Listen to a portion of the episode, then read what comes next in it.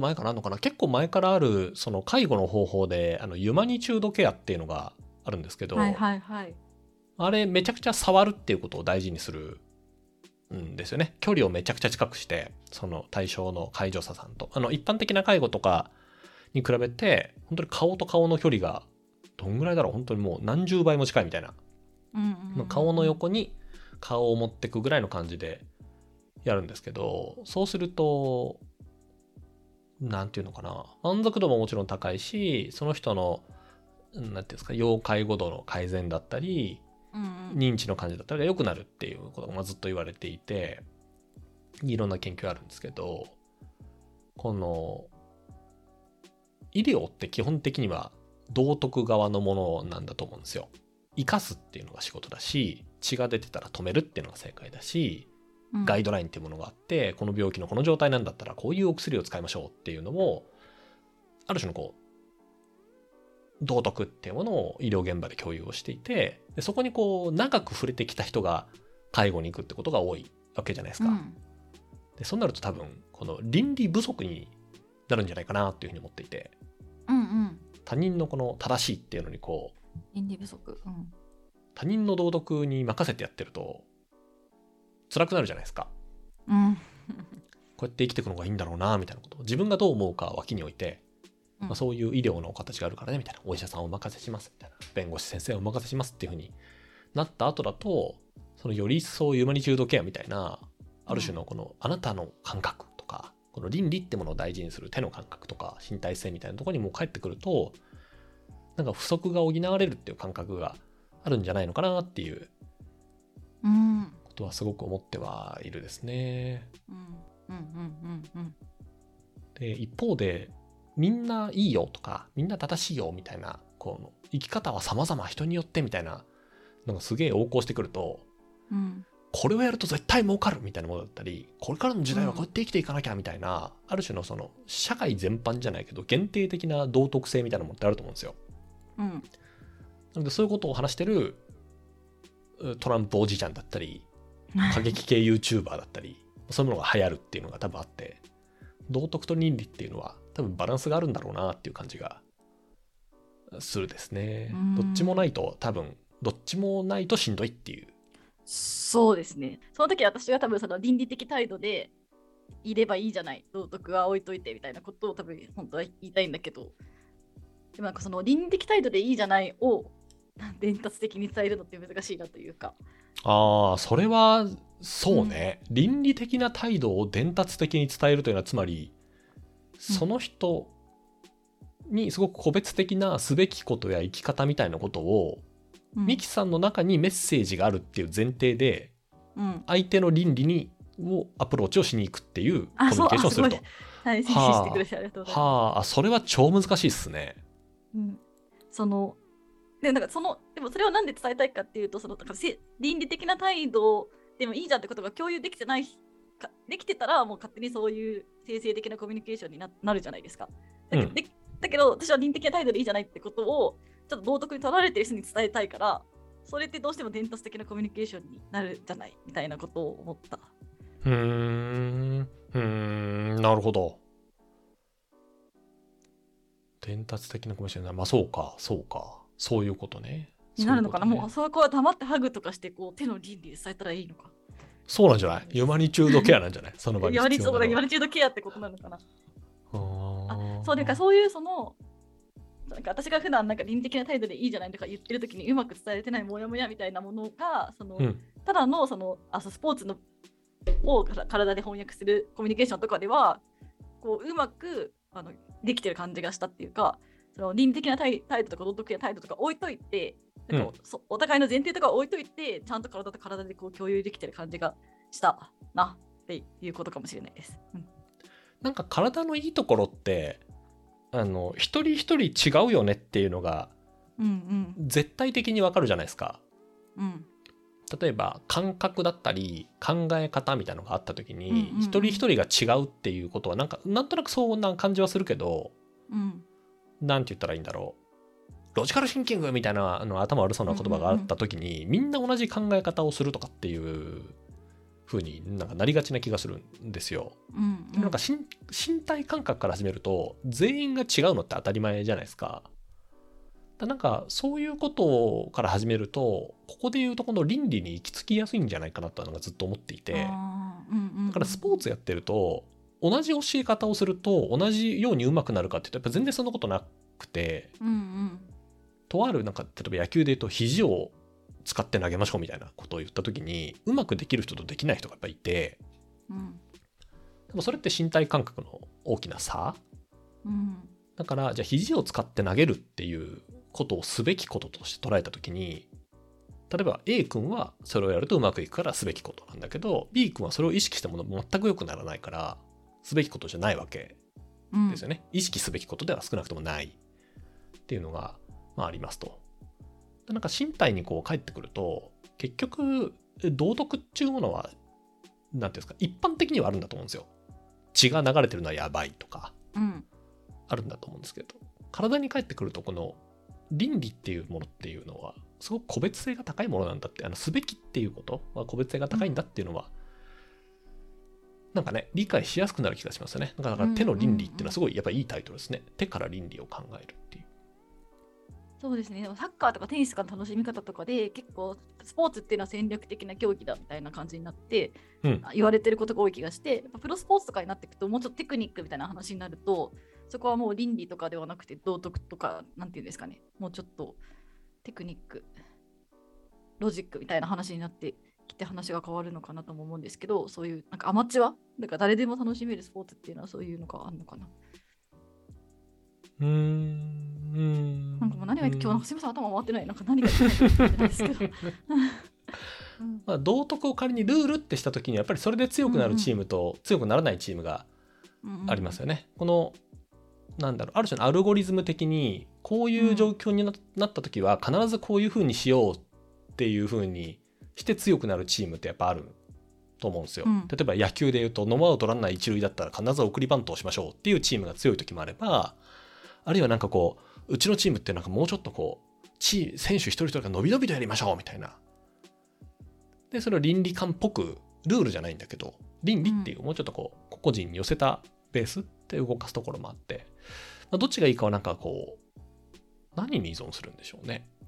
でもどっちでも強いチームってやっぱありますしねうん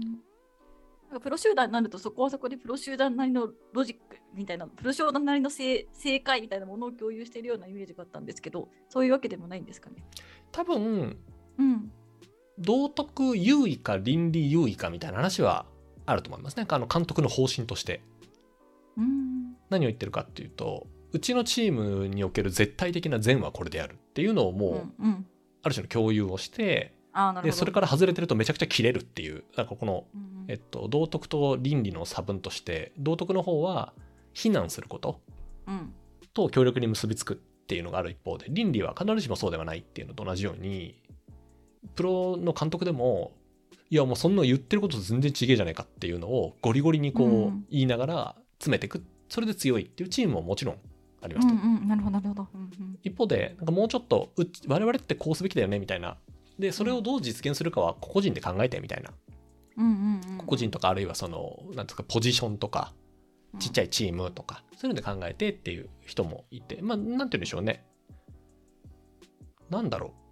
うどういう関係性にあるかわかんないですけどこうディシプリンみたいなものは共有してる人は多いかもしれないですね。あの私っていうのはこういう存在だからっていうのは多いのかもしれないなぁとは思ったですね。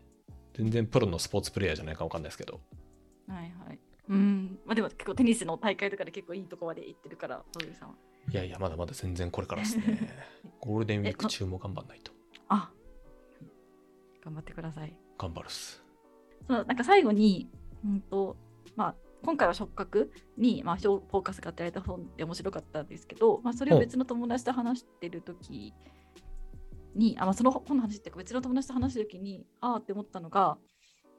と、友達はうん。記憶を、えっと嗅覚優位で思いなんかあ何かを思い出す時に匂いが蘇ってくるっていう人がいたんですよ。でそれは全然関係ないなんかそれは生ぬるい午後に校庭を見るとプールの匂いが蘇ってきて小学子供の時のプールの思い出が蘇ってくる。じゃあそれはまず匂いから入ってくるみたいな。うん。なんか絶対記憶を匂いで保存してるんだ自分はって言っててでそこにプールがあるわけじゃないのにプールの匂いがするみたいなことがすごくあって、うん自分もそういういろんなケースでこういうところを見るとこの匂いがするみたいなたくさんのケースがあってうん。匂いと嗅覚っていうものはかなり結びついている。ででそれが他の人はどういうふうに記憶を保存しているのかってことがすごい気になるって言ってる人がいてうん。でなんか伊藤浅さんの本でもなんか手の感覚で思い出すのが自分が寝てる時にこう普段は結構親子関係がそんなウェットじゃない母がかなりあの愛情深く自分を撫でてくれていたことをすごい思い出し出し出すみたいなうんエピソードがどっかにあったなと思ってて、触あった。覚が自分の記憶とすごくこう結びついて覚えている、はい、体験回答さんの中にもあるんだなって思ってうん。なんか私なんかそういう感覚がないなっていうかその友達は嗅覚だし記憶をどの感覚で保存してるんだろうっていうことと多分その触覚と同じぐらい嗅覚とか他の感覚も倫理があるんだろうなってことを思ったんですよねその時に。なるほど。はいはい、なんかのぞみさんってそのそういう何か触覚に基づく記憶っていうのありますか？あ触覚っていうか触覚五感に基づく記憶ってありますか？五感に基づく記憶ね。テストばっかりなんですよね私。うーん、なんか単語かな？単語を見るとこれどっかで見たなって思い出すっていう、あ、この単語を多分初めて見たのってあの時だったなみたいなことを思い出すっていうのはすごくある。が、この伊藤浅さんがあるなんかこう撫でられてる時にあの幼少期に電車の中に乗られていってお母さんの膝の上でみたいな触覚は全くないんじゃないかなと思っうんていてただいなんだろう全部じゃないけど一個だけ思い出すのはあの私高校の時数学がすごく苦手だったんですけどその担任のすごいいい先生がめちゃくちゃいい先生で数学の先生だったんですけど、その人。授業中に机のこうなんていうんですか滑らかなこのちょっと丸みのある角うん。こう手で撫でながら「いやこの机はですね微分できます」って言ってたのがすげえ印象深くて。なんかその時うんうん。こう微分っていう概念なんていうんですかうん。こう数学数2をやった方であれば微分ができるってつまりこう、うんえっと、関数として連続しているっていうことうんうんじゃないですか。こうなんていうんですか。キュッキュッって曲がってないみたいな。うんうんうんガツガツって曲がられちゃうと微分できないんですけどうん。そのこう曲がってる局面っていうのは微分ができるんだっていうことをすごく如実になるほどって思った瞬間があってうんうん。そこからすげえ数学得意になったんですよ。えー。その微積分だけじゃなくてベクトルも、えっと、複素数平面もとか全部得意になったんですけどだから多分あれは自分なりのなんていうんですかこう数学っていう世界と触覚が結びついた瞬間だったと思うんですよ私なりに。うん。こう微分っていうものがグラフの中でこう線として描かれていて数式があってっていうものがこの机のこう局面をこうやって手で撫でるっていう感覚と結びついたことが、あー多分それがすご素く、ね、エポックメイキングな自分なりのこの感覚だったんだと思うんですよね。いい話ですね。あですかすごいその先生はいいい先生いい先生だったんだと思うんねえあですよね。いいななんかそうそういう体験私も欲しいなそうあそういうのがちょっと聞いてみたかったです。あーなるほどあいやもうよかったよかった。はい。多分多分あれですね行ってた高校がめちゃくちゃいいいい高校がいい先生が多かったんだと思うんですけど五感に紐づけて話す人が多かったなって今ミキさんに聞かれ聞かれて思って。うんうんうんうん。例えば、えっと、古文の先生とかは漢文古文とかで出てくるじゃないですか。そうすると漢文のここに描かれている町は中国のなんとかっていう町で行くとこんなものが見えてこんな香りがするんですよみたいな話をその人するわけですよ。あのオタクなんで。中国歴史オタクなんですけど。うんうんうん。みたいな話をされるとやっぱその漢文の五言絶句みたいな5文字が4行並んでるっていうこううん。あの漢詩を読んでもやっぱ全然感覚がこう違う立ち上がる感覚がすごくあって。あれはこうも文字視覚に頼らざるを得ない教科書大学受験のこの何ですかレクチャーっていうものをこう感覚に転換していく、まあ、プロセスだったんだろうなっていう。うんことを今改めて思ったんですね。いいですな。いいな。なんか私とかこの本読んで友達のその話も聞いたから、しかも今受容器がちょっと敏感になってるはずだから、なんかこの先でどっかでなんかこの感覚から何か思い出すみたいなこととか、うんできたらいいなって思いながら最近過ごしています。うーんなるほど。あ、それはいい、いい、いい本からの学びですね。ちょっと本当は私にもそういう体験があるはずって信じて、ちょっとまだ使ってないんですけど、ちょっとしばらく過ごそうと思っている感じです。あるはずですね。いいですね、のぞみさんはパッと出てくる、なんか幼少期の体験があって、そうね。そうね。はいあれはいい経験だったなって思い気がする。ました。うん、ありがとうございました。というわけで。手の倫理すごく素敵な本でしたね。また読みの定期的に読み直してしまいそね。う。はい。鼻の倫理とかも目の倫理とかもあるのかな。あるでしょうね。うん、ありそうですね。耳は明確にありそうだもんな。確かに。口と目はありそうですね。うんうん、まあ次はミキさんおすすめのミキさんご推薦図書。あ、そうですね。また古い本に戻ろうかなと思って、幼少期に読ん読んで、何にもう何も覚えてないですけど、あのカート・ボネガットのスローター、はい、スローターハウス5っていう SF 小説を選んでみました。なんか私の時はまだこんな歌詞のようなやつなくて、屠殺場5号っていう、スローターハウスって屠殺場ってことだから、屠屠殺場5号っていう、はい、タイトルで物騒だったのか、こんなカジュアルになってって思って、ちょっとそのことを最近知ったので、ちょっと選んでみました。はい。カート・ボネガットなんか私島の話をなんかで読んだらこのガラパゴスの箱舟っていうのを読んだんだよなへえ。それ読んだことないです。ガラパゴスの運ぶね。ガラパゴスの箱舟子供の時ですか？高校生とか？いや最近2年ぐらい1年か2年ぐらい前に読んだんですよね、うんうん。そうなんかね不思議な不思議な作品でしたよ。なんか。へえ。読後感がとにかく不思議だったっていうことしか覚えていない。はい。わかりました。私はスローターハウス5読んだ時はかなり背伸びして、ちょっとこういうのとか読んでたら一気ちゃんぐらいの気持ちで無理して読んだ感覚だけを覚えています。その懐かしさをはい。ちょっとその背伸びした感覚を今だったらどうなるか、ちゃんと面白く見るのかっていうことも含めて。そうですねはい。じゃあそんな感じで次はじゃあこのスはいローターハウス5で、ハウス5で会いましょう。はいではではありがとうございました。ありがとうございました